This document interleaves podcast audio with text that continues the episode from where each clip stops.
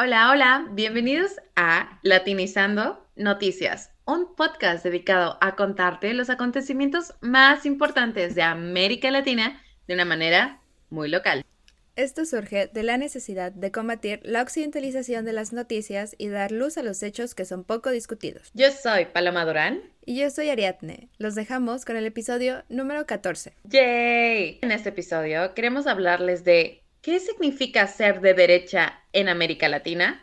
Por mucho tiempo hemos escuchado que las principales economías de la región dieron un giro a la izquierda, pero esto no significa que la derecha se haya ido. En este episodio vamos a explicar por qué no sería tan descabellado pensar que la derecha vuelva a ser la ideología principal en América Latina. Advertencia. El tema de ideologías políticas es muy complejo y por ende no podemos alcanzar a cubrir todo lo deseado en un episodio. Sin embargo, esperemos que el tema de la derecha les sirva como base para comprender más lo que está pasando en la región.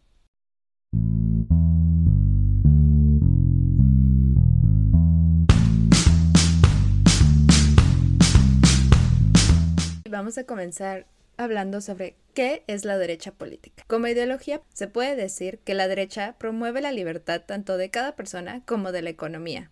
En este tipo de pensamiento se considera que el crecimiento económico es, y cito, el motor de la sociedad que funciona gracias a la iniciativa privada.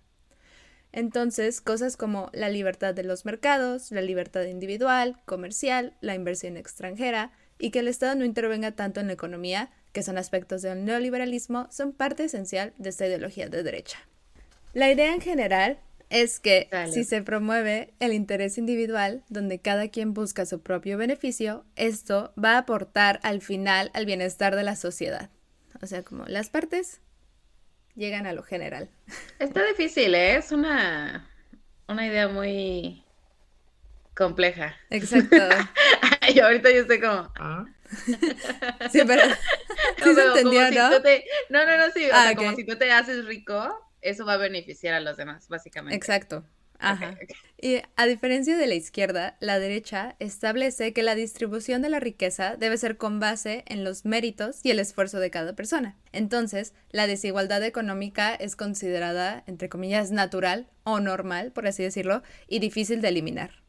Mientras que la mm. izquierda, como sabemos, es como redistribuir la riqueza, que todos tengan como las mismas oportunidades, igualdad, ajá. Embrujada. Ay, por favor, no. ah, ok, ok, ok. Pues está, es como mucho, ay, no sé, pero me acordé de Darwin y de el más fuerte gana, ¿sabes? Como esa ideología, ¿no? De que solo los más fuertes. Ay, me acordé casualmente de la teoría de la evolución. Dale, Ay, qué mal, soy esa persona, no. Oh, Dios mío. Pero bueno, la idea era esa, ¿no? De que es normal que hayan como ciertos eslabones débiles en la sociedad. Mm, okay. Mm, ok. Por eso se puede decir que la derecha defiende entonces el status quo, es decir, que las cosas se mantengan como estaban. Y algo que es importante mencionar aquí también es que hay otra parte, por así decirlo, de la derecha, y esta es la extrema derecha. Por ejemplo, en general, la derecha defiende los valores conservadores y las tradiciones, pero el enfoque siempre es como todavía más económico, ¿no? Como ya lo dijimos, neoliberalismo, libertad de mercados, individual. Inversión, riquillos. riquillos, no sé. Siempre cancelándonos.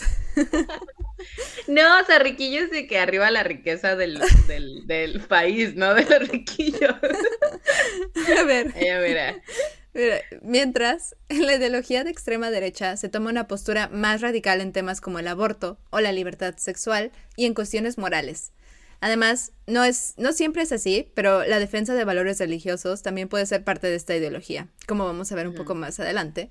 Y otro aspecto importante de estas políticas es la idea de la nación, la derecha promueve la llegada de personas inmigrantes por vías regulares, mientras que en la extrema derecha se tiene la idea de que cada nación es como una casa en la que se tienen que cerrar las entradas. Y los partidos que son de este tipo de ideología son llamados principalmente como anti-inmigración. Y como ahorita lo vamos a explicar, hay diferentes como versiones de la derecha dependiendo de cada país y de cada región. Si nos vamos a Europa, la derecha está muy relacionada con el nacionalismo, es decir, buscan salirse de estructuras globales como la Unión Europea porque dicen que les han hecho mal y también buscan mejor enfocarse en sus problemas, que no lleguen tantos migrantes y muchas veces se promueven valores católicos. Ahora, si nos vamos a la... Ay, perdón, comentario. Y de hecho ahorita está viendo como un crecimiento o un giro más a la derecha, ¿no? En Europa. Porque justamente ah. está pasando después de que llegó una ola de inmigración muy cañona y también ha habido mucho descontento por cómo se está manejando el asunto. Entonces, muchos partidos de derecha están tomando fuerza en varios países.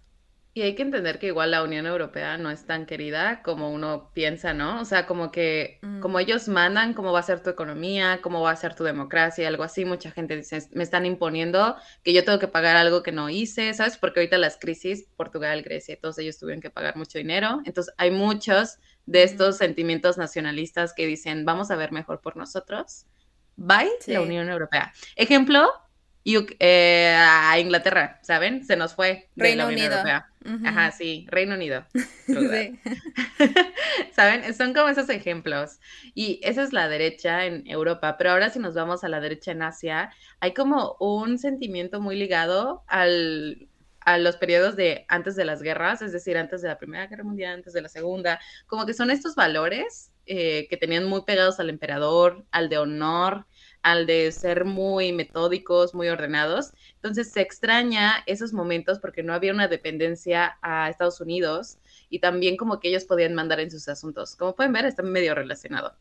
Y ahora, esos son solo dos ejemplos del mundo. Obviamente todavía faltaron África, Medio Oriente, eh, Oceanía y todo así, pero es como para que les demuestre cómo es la derecha. Pero ahora sí, nos vamos a entrar a América Latina. Y aquí hay como dos vertientes muy fuertes que Ari ya tocó, de hecho. Por un lado, hay una brecha que es como una derecha medio central, en la que se acerca mucho al consenso de Washington. Esto fue una reunión en la que básicamente se dieron recetas a Latinoamérica para tener una economía muy fuerte y para que llegara mucha inversión. Y de hecho sí sucedió y se considera que son los años de oro de la región, cuando salieron como potencias como México, Brasil, son todos estos años. Oye, sin embargo, aquí también es cuando no sé si está muy ligado lo del Fondo Monetario Internacional, que también sigue, ¿no? Como esta, esta lista. Mm. Es que, ah, yo, en mi opinión, esta sí es mi opinión, mi opinión, ah, yo lo, nos, recetaron cosas que al final como que pudieron haber servido en otros países, pero no en América Latina. Mm. Entonces, básicamente lo que hicieron es que estas, estas brechas hicieran más ricos a los ricos y más pobres a los pobres. Y por eso mismo, sí son años como en los que el FMI, nos, eh, el FMI es el Fondo Monetario y el Banco Mundial decían, ok, México te presta dinero, pero tienes que hacer estas reformas. Ajá, tienes que privatizar, tienes que hacer que el agua cueste esto, tienes que hacer que la educación sea así. Entonces, eso nos forjó a todos los países como seguir un mismo camino y no funcionó. Pero por un tiempo sí funcionó. O sea, a la larga no nos funcionó, pero en ese momento sí. Entonces, mm. como que hay muchas de las derechas que quieren regresar a eso y decir, ok, lo vamos a hacer, pero ahora lo vamos a hacer bien. ¿Saben? No nos va a mandar alguien externo, nos mandamos nosotros mismos, pero sí necesitamos más eh, mercado, necesitamos más compañía, necesitamos más inversión. Entonces, básicamente, esta derecha busca maximizar el crecimiento económico, pues cree que si mejoras la economía, básicamente habrá como un efecto dominó y va a mejorar todo. Entonces, va a mejorar la salud. Ajá. Va a mejorar la educación, va a mejorar la, el empleo, ¿saben? Como que tienen esa ideología. Ahora, el otro tipo de derecha es la extrema de derecha que está en América Latina y es muy, ah, para mí, un poco extraño porque ellos extrañan, ah, yo, vaya retórica, eh, extrañan las dictaduras de la región, argumentando que en ese tiempo había orden y era el país el que decidía su futuro y no la globalización o los tratados, ¿saben? O sea, ellos ponían sus casas en orden. Ajá. Ay, tú, estás harta. Te preguntas. O sea, ¿cómo, definirías la globalización? Así, en, en pocas palabras. Ay, Ay, miren, sí voy a hacer eso, chava, perdónenme, pero esa es mi tesis, entonces, claro que te digo.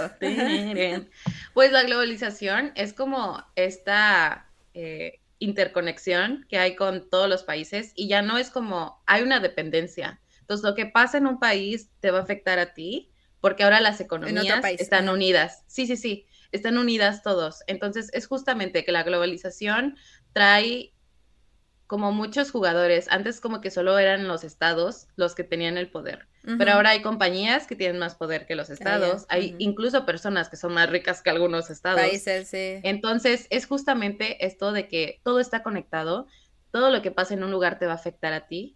Y esto es justamente lo que a la extrema derecha no le gusta, porque es como, ¿por qué me va a afectar que le fue mal a Estados Unidos a mí? ¿Sabes? Entonces, justamente están en contra algunos de la globalización lo cual es muy imposible de retroceder, pero sí es como proteger más a la nación, como para que no sea tan indefenso a estos cambios bruscos, como la inflación que está pasando ahorita, mm, que la guerra te afecte, ¿saben? Como ese tipo de cositas. ¿Me di a entender o no? Sí, sí. Ah, ok.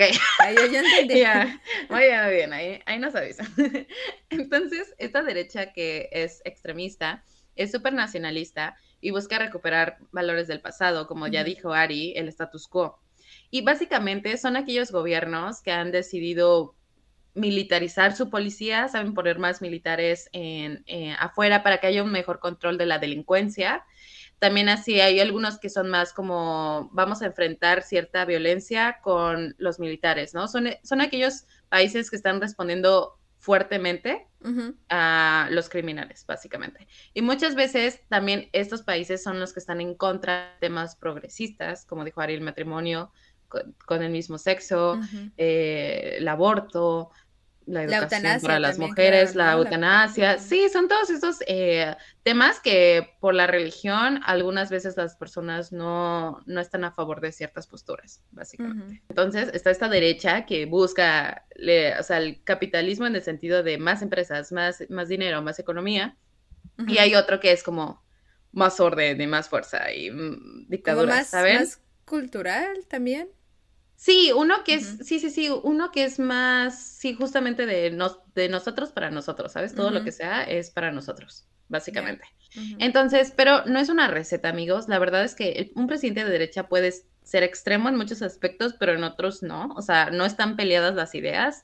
Y asimismo se tiene la idea de que la derecha, de hecho, es la ideología más intolerante a estos eh, asuntos progresistas en América Latina como ya mencionamos, el aborto y todas estas cosas, pero aquí cabe recalcar que de nuevo va a depender de cada presidente. Algo que estaban, estaba yo leyendo muchísimo mientras hacía esta investigación es que existen presidentes de izquierda que aunque dicen que son avanzados en estos temas sociales, la verdad hay algunos que están en contra de grupos feministas, hay unos que están en contra del aborto, hay unos que están en contra del cambio climático. Entonces, como pueden ver, tener estos sentimientos no es solo para los de derecha, también son para los de izquierda. Entonces, de nuevo, no podemos generalizar que esta ideología está en contra de los, el progreso social, por lo que la próxima vez que voten, vean las propuestas y no solo la ideología, porque realmente cambia demasiado. Y gracias. de nada. Por tip, tip para el futuro. y luego, hablando de cómo, o sea, América Latina está configurada, muchas veces hemos escuchado eso de ya es toda izquierda, América Latina, ya, ya, ya llegó, se va a quedar, sí, sí, sí, todos los países son de izquierda. Pero eso es falso. La verdad es que actualmente hay ocho países de la región que tienen un gobierno de derecha que es muy fuerte. Estos son Guatemala, El Salvador, Costa Rica, Panamá, Puerto Rico, Ecuador, Paraguay y Uruguay. Mm. Y ahora, Justamente, amigos, en un episodio, como ya mencionamos en la advertencia, es muy difícil decirles cómo es cada país en su derecha, porque, de nuevo, no se puede generalizar. Pero aquí les vamos a dar como algunas ideas que comparten la mayoría de estos gobiernos. Entonces, la mayoría de las derechas en la región han estado a favor de la pena de muerte y el uso militar en la seguridad ciudadana. Como ejemplos podemos ver El Salvador y Guatemala. Asimismo, hay otros de derecha que están en contra del aborto, el cambio climático, el matrimonio entre personas del mismo sexo, y creo que el ejemplo más eh, que se nos viene a la cabeza es Jair Bolsonaro, el presidente de Brasil, justo. Oye, y en la parte de El Salvador, El Salvador, según yo, también tiene una de las legislaciones más estrictas cuanto um, respecto al aborto, ¿no?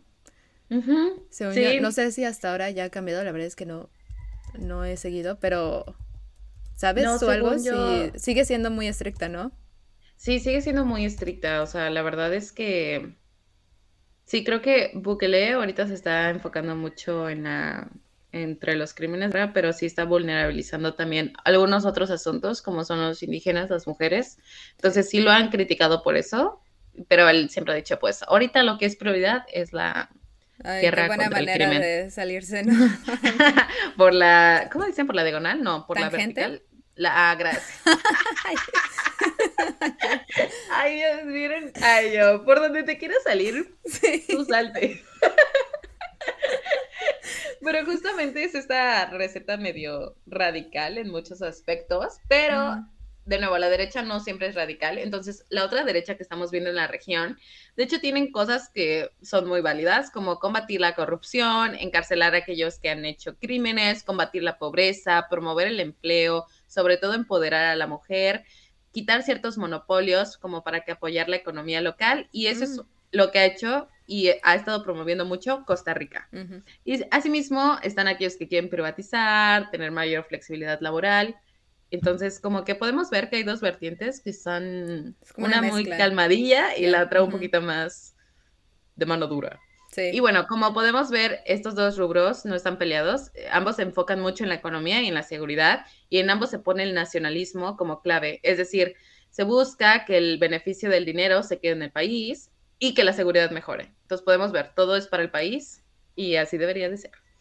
Y bueno, esos fueron rasgos muy grandes, eh, pero la verdad es que cada presidente, como ya lo mencionamos, tiene su propia agenda, así que la chequenla si quieren. Pero esto es como para que se vean, se den una idea de cómo es la derecha en América Latina.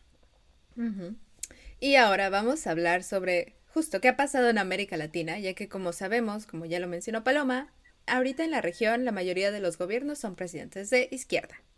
Pero entonces, ¿significa esto que la derecha ya no es popular? Pues no realmente. De acuerdo con expertos, el cambio que ha habido en la región se debe a que hay mucho descontento en las políticas de quienes antes estaban en el poder y que hay mucha necesidad de un cambio. Los expertos también consideran que a la derecha en América Latina le ha faltado proponer como proyectos para lograr los cambios deseados, cosa que la izquierda se ha hecho y que ha estado como siendo muy puntual qué quiere hacer para lograr estos cambios. O sea, pero como ejemplo, ¿qué? Ay, esto... Yo, ¿hiciste tu tarea bien? No, no, ah, o sea... no, mira, pues ahorita no se me viene nada a la mente, pero lo voy a checar y vuelvo. Ok, ok. ¿O tú puedes pensar en algo? O sea, te regreso la pelota. o sea, es que... Como algún proyecto social Sí, eso se me fue, lo pude que la derecha ha puesto en América No, que la izquierda, que la izquierda ha promovido. O sea, como un proyecto. Un proyecto, pues sí, ¿no? López Obrador en México ha apoyado muchos programas sociales para que los migrantes no tengan que migrar, al menos que quieran. Entonces está creando empleos justamente, ¿a eso te refieres? Sí. ¿O porque me estás viendo con cara? No, sí, sí, sí. sí, justamente son estos programas como que para que no tengan necesidad de emigrar. Y si lo migran es por elección, no porque no haya trabajo. Entonces, como que de hecho se están juntando con muchos países de América Latina para que justamente no lleguen ni siquiera a México, ¿no? Cada país pueda sustentar bien a su población. Ajá, pero también está Colombia con los, Petro. Eh, ajá, con Petro y Francia Márquez, están ahorita súper fuerte con los indígenas y la población afrodescendiente, eh, dándoles derechos, creando la institución primero, la primera institución que va a haber por ellos.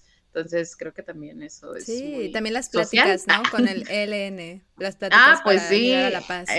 Sí sabemos. Ya, sí, ya llegaron los ejemplos. No, nos dio un poco de pena. Exacto. Y ya se me fue, ¿qué estaba hablando? Ah, ya, bueno, justo estos proyectos, la izquierda sí, sí los ha traído como muy puntuales. Y la derecha se, se considera que pues no, no ha sido tan, tan puntual y que se ha enfocado más en dar estos discursos como antiprogresismo. Y también se considera que la derecha hoy en día es más radical que la de hace unas décadas. Y justo, como ya dije, se enfoca más en las discusiones culturales e ideológicas.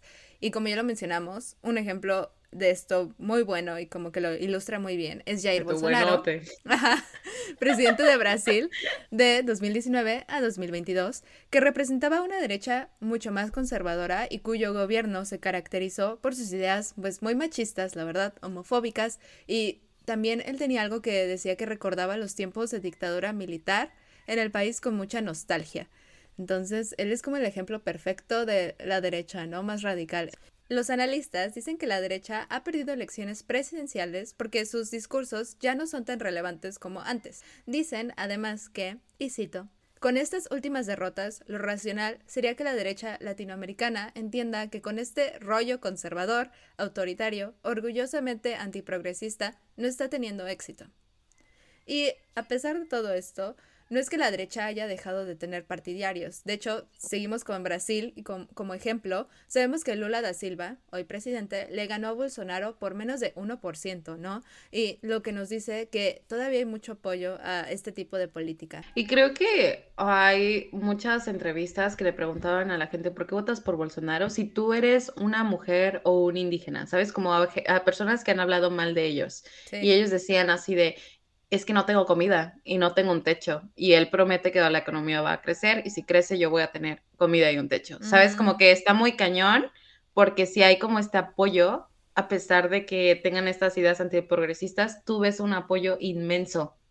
Porque hay gente con, que obviamente está apoyando estas ideas eh, antiprogresistas, pero también ves aquellas gentes que quieren crecer económicamente y lo necesitan para sobrevivir, sí, básicamente. que chance también este tipo de candidatos representa como un cambio, ¿no? Algo diferente a lo que antes había. Vamos, justamente ahí nos vamos. Sí.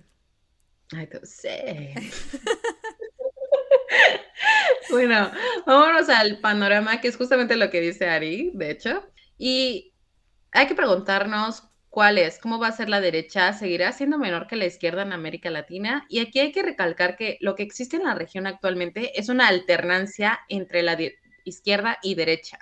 Es decir, es muy común que en unas elecciones la gente vote por la izquierda y en las siguientes se vote por la derecha porque normalmente después de un gobierno la gente como que queda descontenta, ya sea porque no hubo mucha economía y con eso no crecieron los empleos o porque no se trataron temas sociales. Entonces como que siempre la población va a terminar como no feliz con los resultados y se van a ir con la otra opción que básicamente hace que haya como esta alternancia de ideologías constantemente.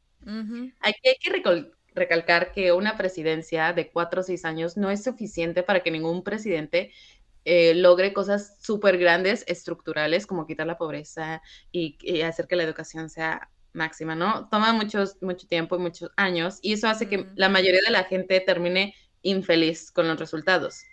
Entonces... Porque puede que un presidente comience un programa, un presidente o presidenta, ah, Ah, con un programa. Presidente. No, digo. ¿Qué? Te voy a hacerlo como, como lenguaje neutral y regresar. Salía lo mismo. Ya, o sea, que decir como presidente, o sea, cuando Sí, pues no es presidente. Arquitecto. Ajá, exacto. Pero presidenta ya, se regresa presidente.